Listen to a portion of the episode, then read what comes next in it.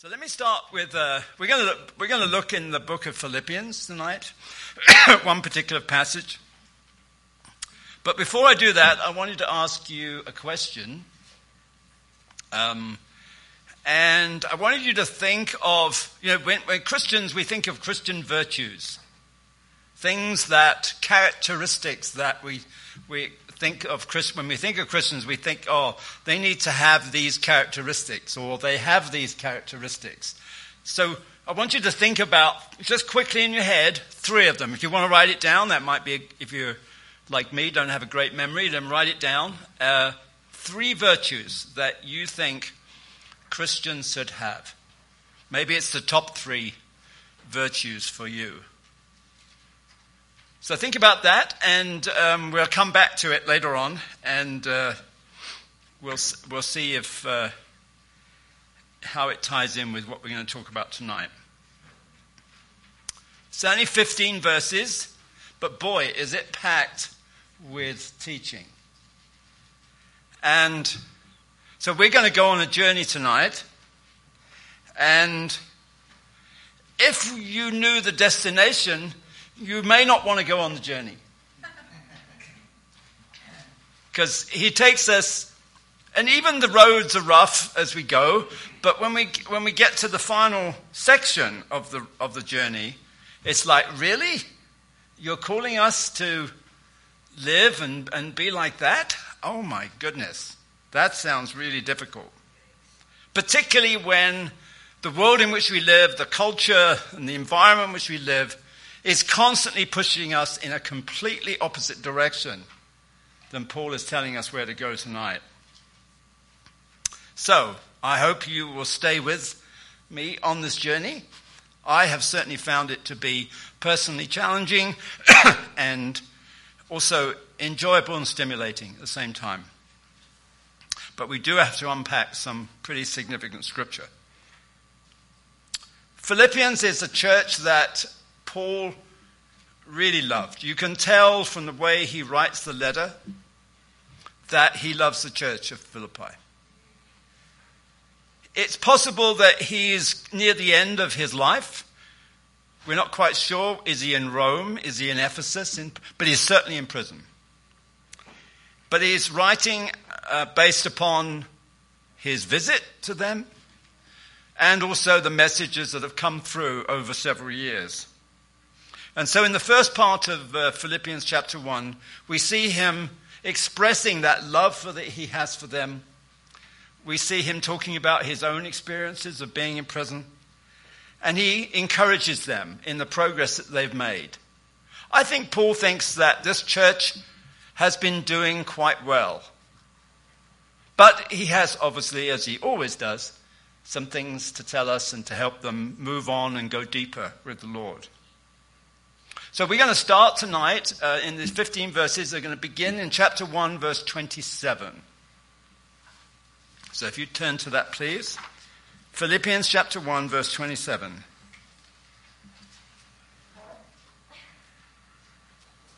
I'm, going to re- I'm reading from the New International Version. I did study also in the um, ESV as well. Um, it's fairly similar, uh, so I'm going to stick to my to the NIV but uh, I don't think you'll have too much difference uh, in your text.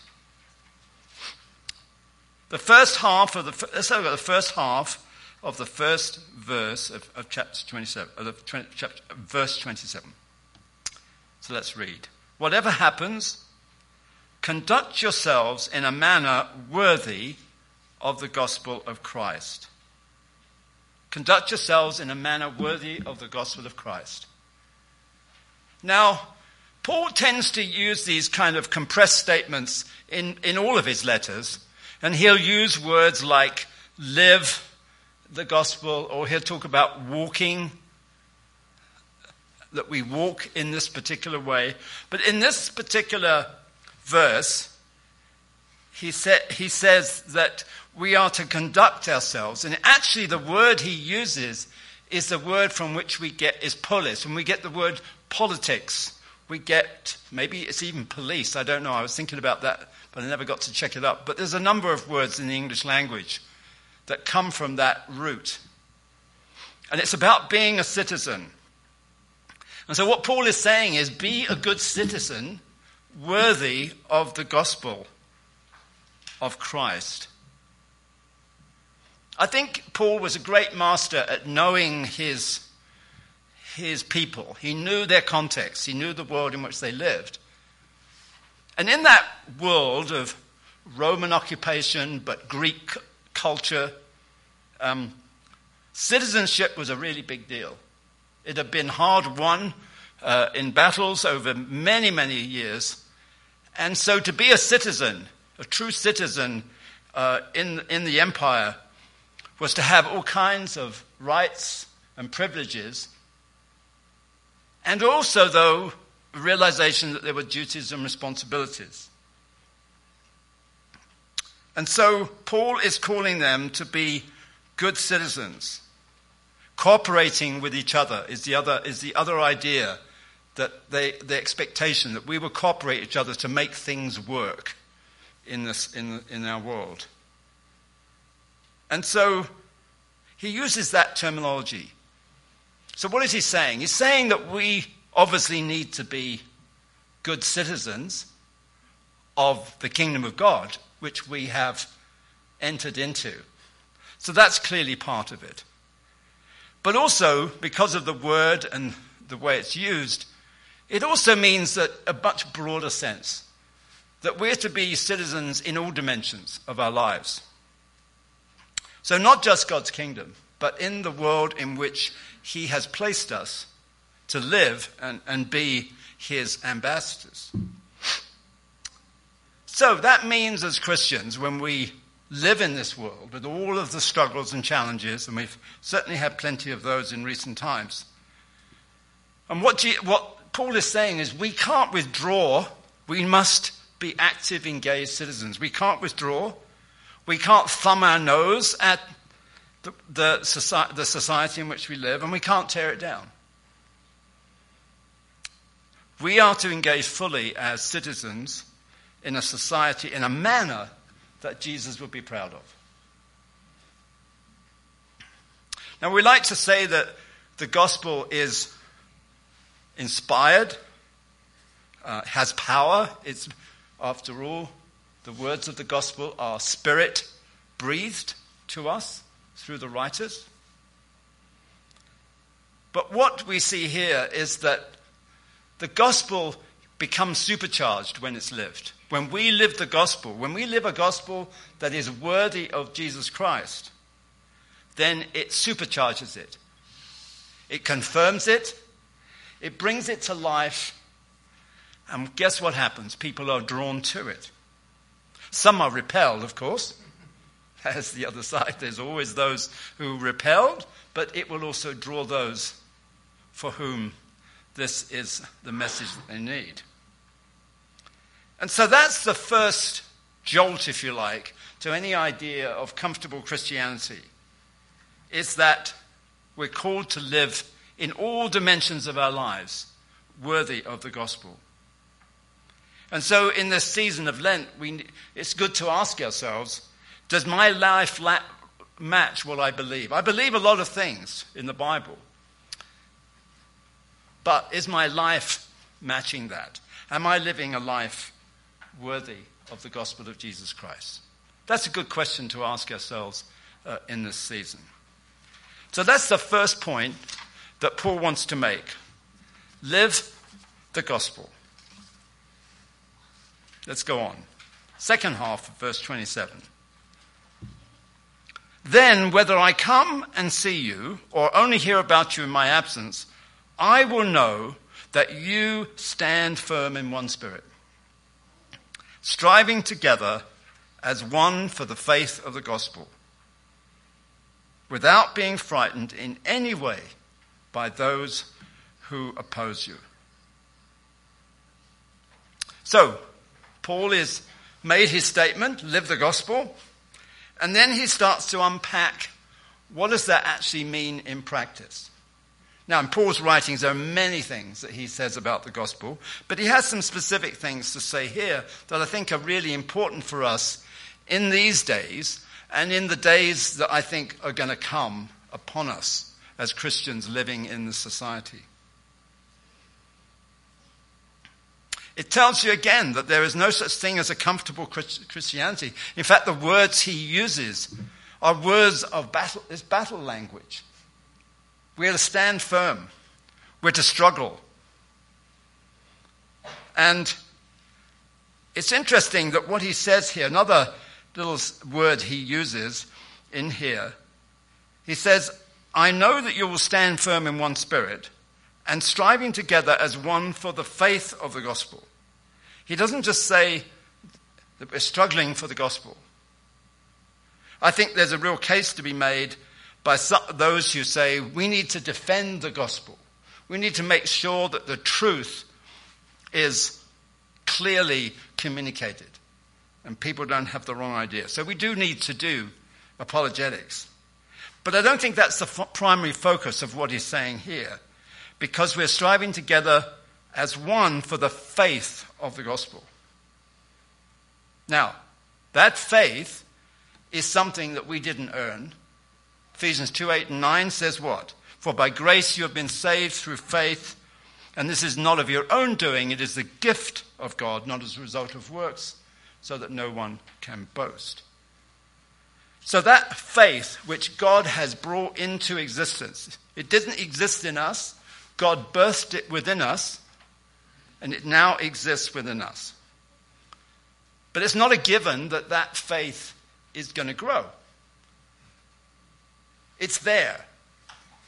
And so we it needs to be grown and that process of growth unfortunately perhaps is that it has to be grown in the face of opposition. Philippians were facing opposition. Uh, as we read on, chapter 3, you get the sense, a real clear idea that those who were opposing the church in Philippi were those who wanted to draw them back into the pra- beliefs and practices of the Jewish view.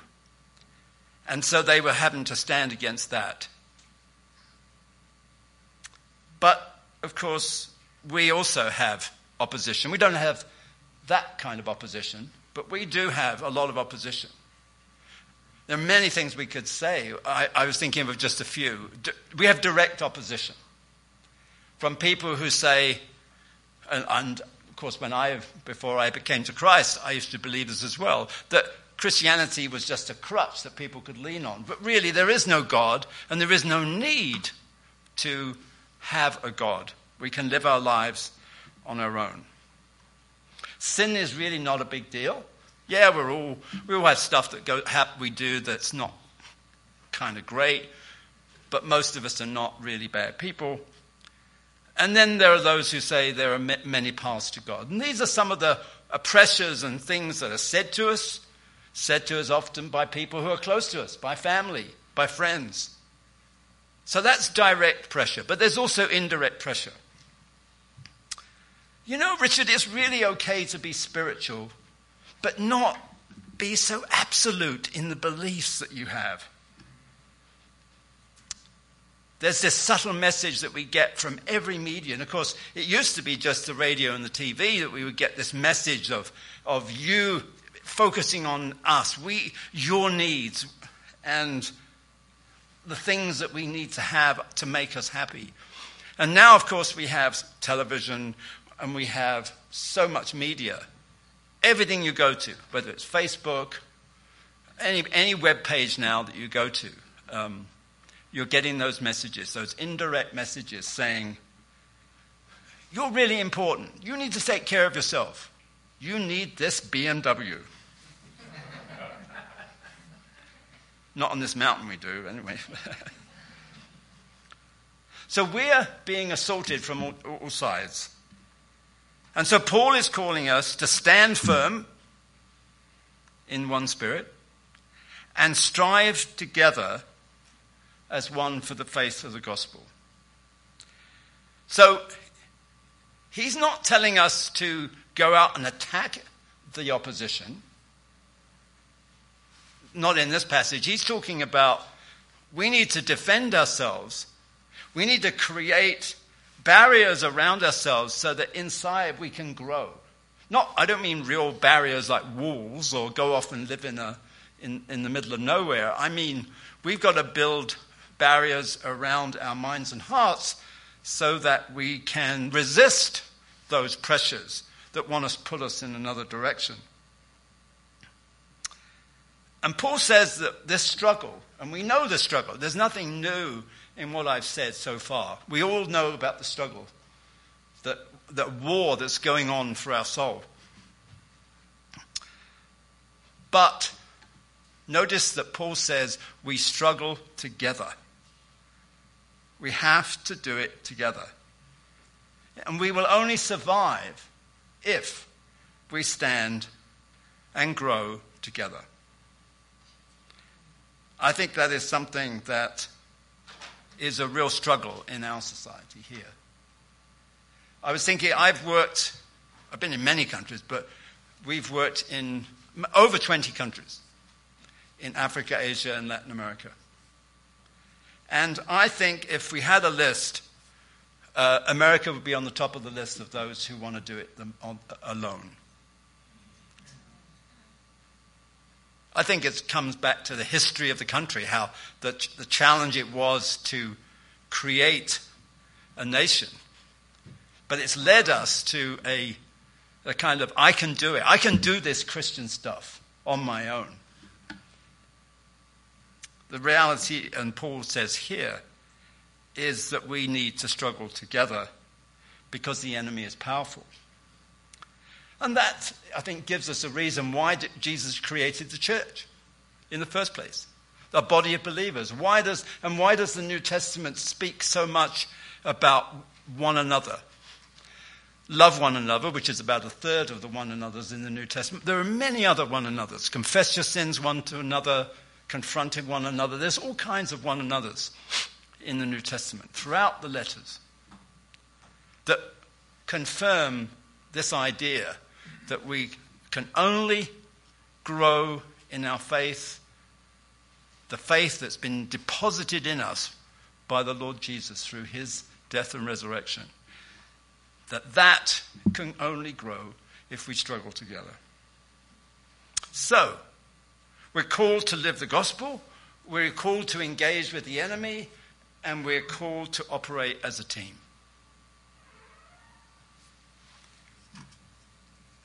And not to be frightened. We could talk about that. Let's go on. Verse 29. For, um, I'll find it here. Here we go. For it has been granted to you on behalf of Christ not only to believe on him, but also to suffer for him, since you are going through the same struggle you saw I had and now hear that I still have. So, God has, Christ has given us a gift. He's given us the gift of faith. We talked about that earlier. But then he talks about a second gift the gift of suffering. I wonder if I could say no to that one. I don't think so. Because they're really one gift. As it was true for Jesus, it is true for us that if we have faith, we will suffer. Some will suffer more than others, but we can guarantee that if we are trying to grow in that faith, we will suffer in some way. We may not be put in prison, as many Christians have. We may not be beheaded, as Christians in Iraq have been, or Syria but we will suffer. In fact, Paul actually, in a couple of passages in Colossians and in, later on in Philippians, actually kind of takes that idea of suffering, and we could have a whole message on, on just the idea of suffering, that he takes it on himself and he embraces the suffering as he embraces his faith. For example, 3, uh, Philippians 3.10, that I may know him and the power of his resurrection and may share his sufferings, becoming like him in his death, that by any possible means I may attain the resurrection of the dead. So, suffering is a gift. Why is it a gift? Well, it's a gift because it helps us in our growing of our faith. The amazing thing is that when you go to places where suffering is the greatest, yes, there are always some who fall away. But for the majority of people, and certainly people we've met, their faith is, is created so much more strongly because of the suffering that they've undertaken. So we should not look at suffering and we should not look at the opposition that gives rise to that suffering as something to be scared of, fearful about, to try to run away from, but to actually recognize that it actually has value for us in our walk with the Lord. So we have this call to live the gospel. We have the reality that we're in a battle with the enemy who wants to destroy our faith. And we're aware that we cannot survive alone. Now, Paul digs into what it means to struggle together. And we move into now chapter 2 of Philippians, which is, even though there's a chapter break, it really is one pretty continuous piece of, of a message from Paul, a topic, if you like. So let's read the first two verses of chapter 2. If you have any encouragement from being united with Christ, if any comfort from his love, if any fellowship with the Spirit, if any tenderness and compassion, then make my joy complete by being like minded, having the same love, being one in spirit and purpose. Now, I was thinking about that. Paul is telling us to think alike and love alike. That's what it really boils down to. Think alike and love alike. And at first blush, that's kind of a horrible idea, isn't it? You don't want to be like me, really? That weird accent and all my other British habits. We don't want to be like each other. So, what is he saying? In order to understand it, when Paul says we need to think alike and love alike, we need to go back to the context. The context is that we're under attack. And many of the attacks, and I would say most of the attacks that come our way, are very subtle. And they're not very direct. And they come at us, and before we know it, we've got, oh, I just fallen into a hole. Now we have to do the hard work of digging out. Because the enemy is so um, clever in how he acts. In fact, did I? Oh, yeah, that's later on. So, we, we need to be able to sit down and help each other. First, become aware of really what these attacks are. These, they're like scams. You, you, you kind of, they come our way, you know, these scams and all these things that come on the internet, they come through your phones, and they're very deceptive. And so and when you listen to the message on the answering machine and you go, wow, maybe I need to make that call. It sounds as if it's really serious or important. So you've got to figure it out. You've got to figure out what's really going on here. And then figure out what, how you're going to respond, which is most of the time to delete the message. But that's what it's like in the Christian life. We have to figure it out. And we need to be able to do that together. We need to have one mind about it. We need to sit down and talk about what are the challenges we face in 2021 here, living in this part of the world. Help each other. And have one mind about those things that are coming against us. Now, that's much more interesting to me that we can figure out, because I can't figure it all out on my own. I can't see all of the subtle ways in which the enemy comes after me, but it, together we can do that. We need to have common strategies for how to combat the deceptions of the enemy. We need to remember that the enemy is clever and deceptive. So, unity is essential.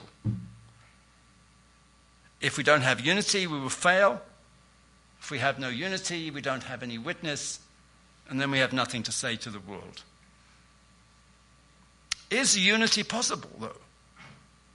Many of us have been in churches that have split and people have fought over particular things. I mean, we know that unity is not easy. And it is hard. But there are resources.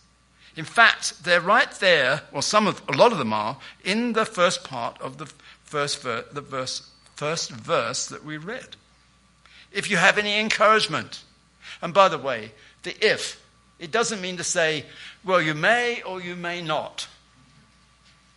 That's not the sense in which Paul is saying it, expecting you to say, well, of course we have encouragement. So, really, the if is since then we have encouragement. Since then we have comfort. Since we have a shared spirit, the Holy Spirit residing in us. And since we have tenderness and compassion, then make my joy complete by being of one mind and having the same love. That's the resources. God has given us the resources. He has encouraged us. We have encouragement. We have comfort. And we have His Holy Spirit. And not only that, and the focus is on that which comes from Christ, but we also have it from each other, right?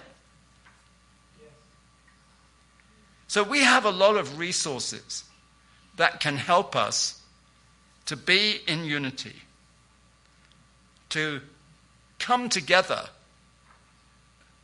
and face the threats that exist to our faith. So we're called to live the gospel, to live it is a struggle, but we can overcome the opposition if we struggle together in unity. But unity is not natural. But we can learn to be unified. And that takes us to what Paul wants to tell us in verses 3 on. So let's read verses 3 and 4. Do nothing out of selfish ambition or vain conceit, but in humility consider others better than yourselves. Each of you should look not only to your own interests, but also to the interests of others. Whoa. This was the really tough part for me in, in this passage. So, if we are out for ourselves, if we're just promoting our own cause, if we're seeking our own advantage, then unity is absolutely impossible. And I'm sure you've all been in situations where, in a group, where someone is so self oriented and it just is so hard to get anything done. And that's so true. The idea, though, of valuing others above yourselves is a very misunderstood concept. Uh, I've heard teaching and I've read stuff that, that talks about when we say that we to value others above ourselves, that we should have a low opinion of ourselves, that we're nothing. In old language, it would be, I am just a worm. A worm for Jesus. It doesn't sound good, does it? But. Uh, that's completely not what is being said here. And I think that C.S. Lewis um, really nailed it. First of all, he, in, in his book, The Screwtape Letters, which I really recommend, it is such a fun but really revealing book. It's the senior devil coaching the junior devil how to get inside these Christians and just distract them and disturb them and destroy their faith. And so he's talking about humility, this trait that, that Christians have or are supposed to have. And so the senior devil says to the junior devil, You must therefore conceal from the patient, that's us, we're the patient, the true end of humility. Let him think of it not as self forgetfulness, but as a certain kind of opinion, namely a low opinion of his talents and character. So, actually, if we think uh, lowly of ourselves, if we just think we're nothing, that's exactly where the enemy wants us to be. Because if we keep focusing on the fact I'm just a nobody, I can't do anything, Jesus can't use me, um, that's another way of focusing on ourselves. Lewis then said this in other writings. He said, Humility is not thinking less of yourself, it's thinking of yourself less. See the difference? Such a massive difference, those words switched around. Not thinking less of yourself, but thinking of yourself less.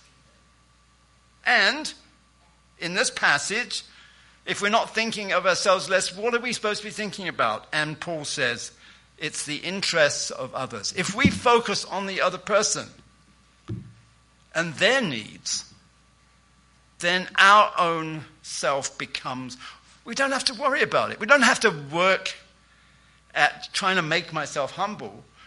We focus on others. And that will bring us into humility. Uh, in 2 Corinthians, Paul says, You know that those who are considered rulers, rulers of the Gentiles lord it over them, and their great ones exercise authority over them. But it shall not be so among you. But whoever would be great among you must first be your servant, and whoever would be first among you must be slave of all. Same idea. If you want to be big in the kingdom, God's kingdom, not in this kingdom, but in God's kingdom, if you want to be big, you need to be a servant. You need to function as a servant, which is what does a servant do? Serves others. We have a great picture of that in our English culture, of course, the butler. The British butler who attends to all of the needs of the family, never complains, probably complains on his own, but anyway. Um, So, biblical humility is. I, I, I was putting humility and self sacrifice because they're really, but they're really one thing. Biblical humility is, is, has to include self sacrifice in it for it to be biblical humility. See, I can, be, I can be, have humility in a meeting and be nice and, and, and want others to speak. I can be, that's, that's, that's good. That's part of it. And we see that. We see that in, in some of the great leaders, uh, and I've had some good leaders, who there's a humility. But biblical humility is very much turns it, goes deeper really, drives the whole thing deeper, and says actually biblical humility is really self sacrifice. It is really setting aside your rights and privileges for the sake of others. I think this is perhaps, of all the things that he's said in this passage, that's the hardest of all for us to really do. Because we are wired for self care. We're wired to focus on our own needs. We're constantly, and that's constantly reinforced by messages from our culture. In fact, I hardly, I don't think I know of one leader in Africa, in the many countries that I've been in or know of, where the leader hasn't, bec- when he comes into power, hasn't become a billionaire or multimillionaire. That doesn't sound like service to me. And we see it here in politics, we see it here in corporations. In our general culture, we see similar things. Augustine you've heard of Pastor Brandon, has spoken of him many times. He identified the three most important virtues. So start thinking about your virtues that you came up with. He said that the three most important virtues for a Christian is humility, humility, humility. So if you didn't get humility, humility, and humility, then fail, fail. But it's not just, you know, if we look at the basis of this country, I was, I, I read a, quite a, an article by uh, a man by the name of David Bobb. He was the pre- is the pre- president of the Bill of Rights Institute. So this is a group that really gets into the, the makings of this country back to its early days. And this is what he said. Early Americans knew that for their enterprise to become great, humility would be necessary. So we always hear the message America is, a, is the great country. In fact, we actually say, you say, not I don't say, but America is the greatest country in the world. But what he says is that for America to become great, humility would be necessary. So he's quoting what the, Amer- what the early fathers of, America, uh, believed and, and felt as they were writing the documents that give the foundation for this country. They also knew that of all the virtues of the human heart, humility is most hard won. Our own age, he feels, is one of, the, one of arrogance. I was thinking, originally, as I was studying, I was thinking pride's the opposite of, of humility, but actually, no, it's arrogance. And he says that, and I read it in other, others too.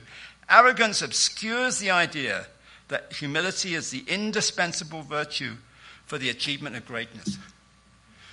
So, do, do we want to make America great again? Then, and I'm not making any puns or anything, I'm actually just taking the words um, but you know those words, then we need humility. Develop humility, and we will make America great again. Now, humility is something that throughout history has been either appealing to a culture or appalling. Uh, I was one person, uh, Italian prince back several hundred years ago, Machiavelli. He had a very bad reputation for some things that he did. But he believed that if you, the Christian idea of humility was a sure way to fail.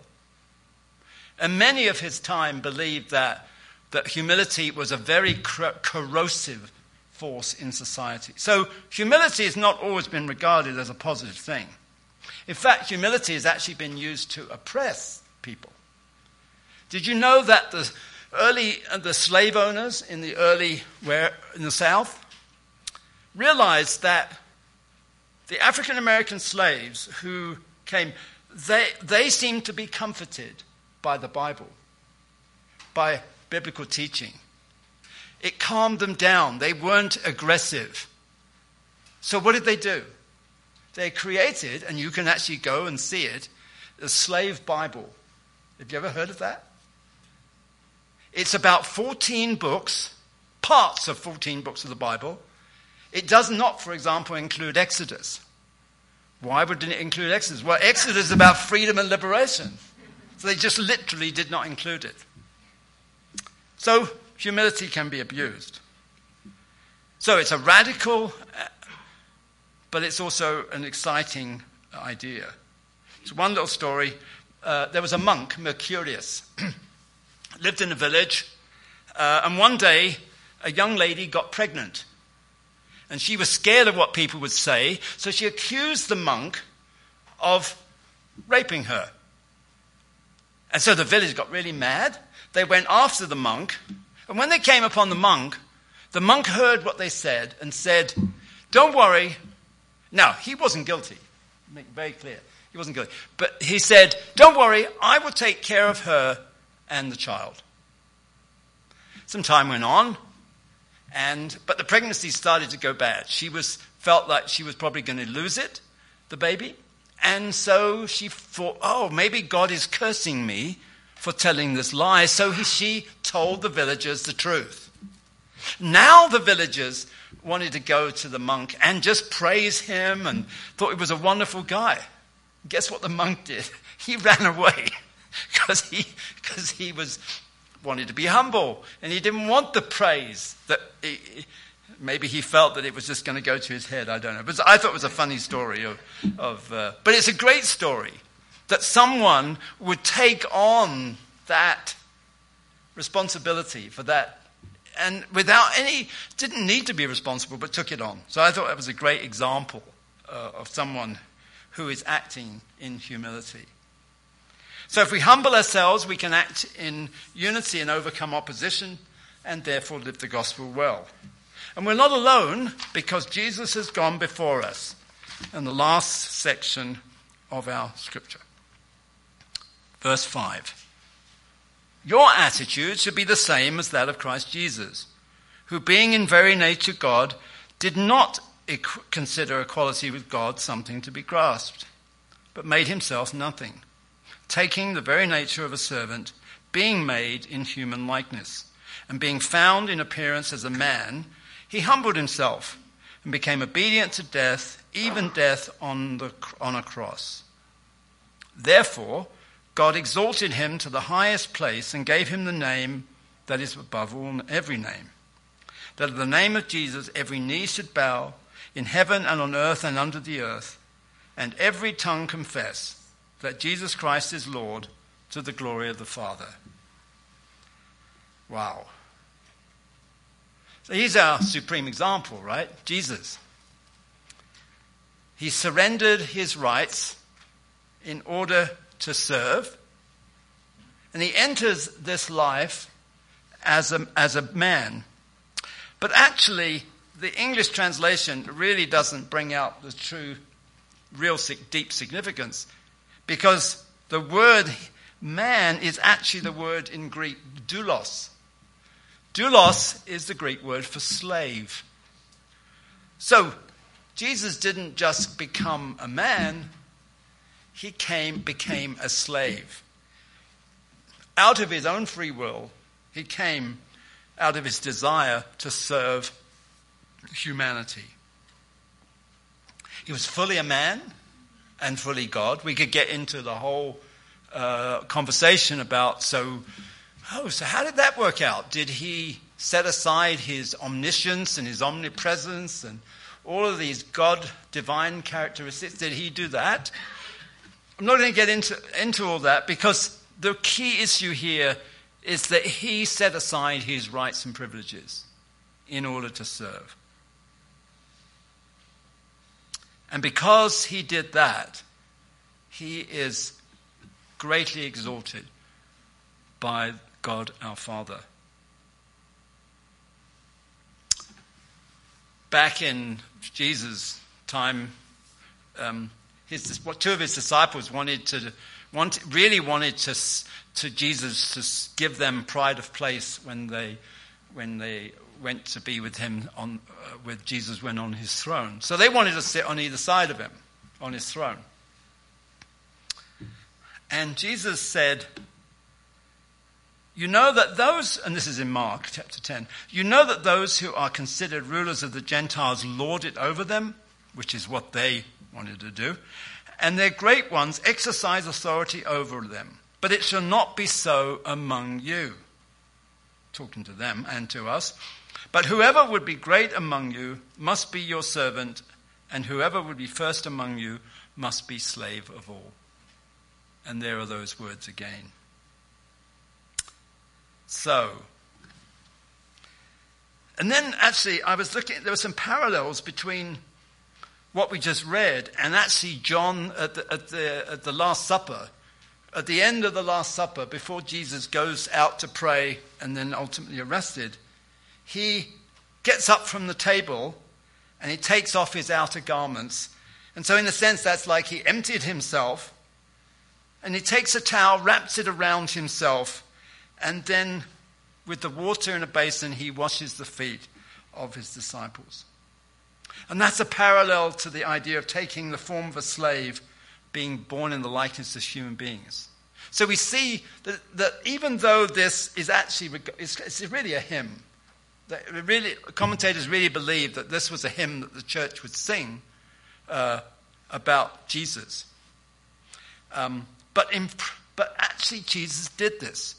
And we see that example of him washing the disciples' feet. And then when he finishes, he puts, he puts his clothes back on and he comes and sits down at the table. And then he says, You address me as teacher and Lord, and rightly so, for that is what I am. And that is one of the real few places where Jesus really comes right out and says, You got it right. I am the Lord. In all of my, that divinity that is in that word, the Lord. And so you see that picture of, of Jesus' demonstration that Jesus didn't just, no, we didn't say, we don't just say this about Jesus, we actually see it. And so that's encouraging for us um, because Jesus, um, if we want to learn how to be humble, read the Gospels. Just read the stories of Jesus and how he reacted and responded to situations. We see that humility and we see that self sacrifice and desire to serve. So, in this passage, there are several big ideas. There's live the gospel, engage the, in the battle, act in unity, all challenging concepts. But for me, the most challenging of all is this idea of humility and self sacrifice. So, did anyone come up with it as a virtue in their list of three? Can you stick your hand up if you did? Nissel, brilliant. Mike, brilliant. Anybody else? Uh, so, Debbie and. I forgot. I got age, age syndrome. Um, so, that's great. Four of you came up with it uh, one of you on your list. That's brilliant. So, What's ex- I think, what it, as I put it all together in my head, I think to myself, so if we think of ourselves less and we focus more on others, we would naturally want to be in unity. It would just come naturally. So, if we focus on, on humility and self sacrifice, the rest of it starts to become a whole lot easier.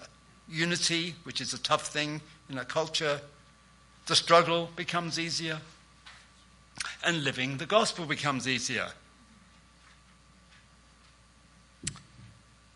So, learning to become other centered is some of the hardest work we'll ever do, but it will be the most valuable, it'll be the most useful for our faith, and it will be the most re- rewarding and fruitful in the lives in our lives and in the lives of others. And it will draw people to the Lord Jesus. So that's my message. I have a prayer.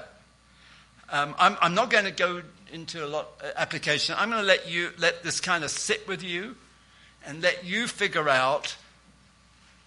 So, what would humility look like in my situation, in my workplace, in my home, in wherever it might be?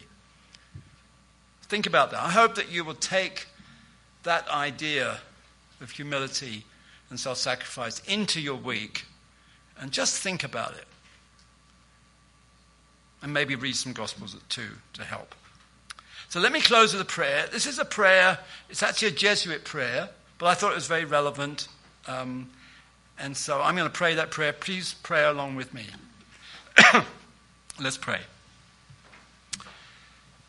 From the desire of being praised, Deliver me, O Jesus, from the desire of being preferred to others. Deliver me, O Jesus. From the desire of being consulted. Deliver me, O Jesus. From the desire of being approved. Deliver me, O Jesus. That others may be esteemed more than I, Jesus, grant me the grace to desire it that in the opinion of the world others may increase and I may decre- decrease. Jesus, grant me the grace to desire it. That others may be chosen and I set aside. Jesus, grant me the grace to desire it. That others may be preferred to me in everything, Jesus, grant me the grace to desire it.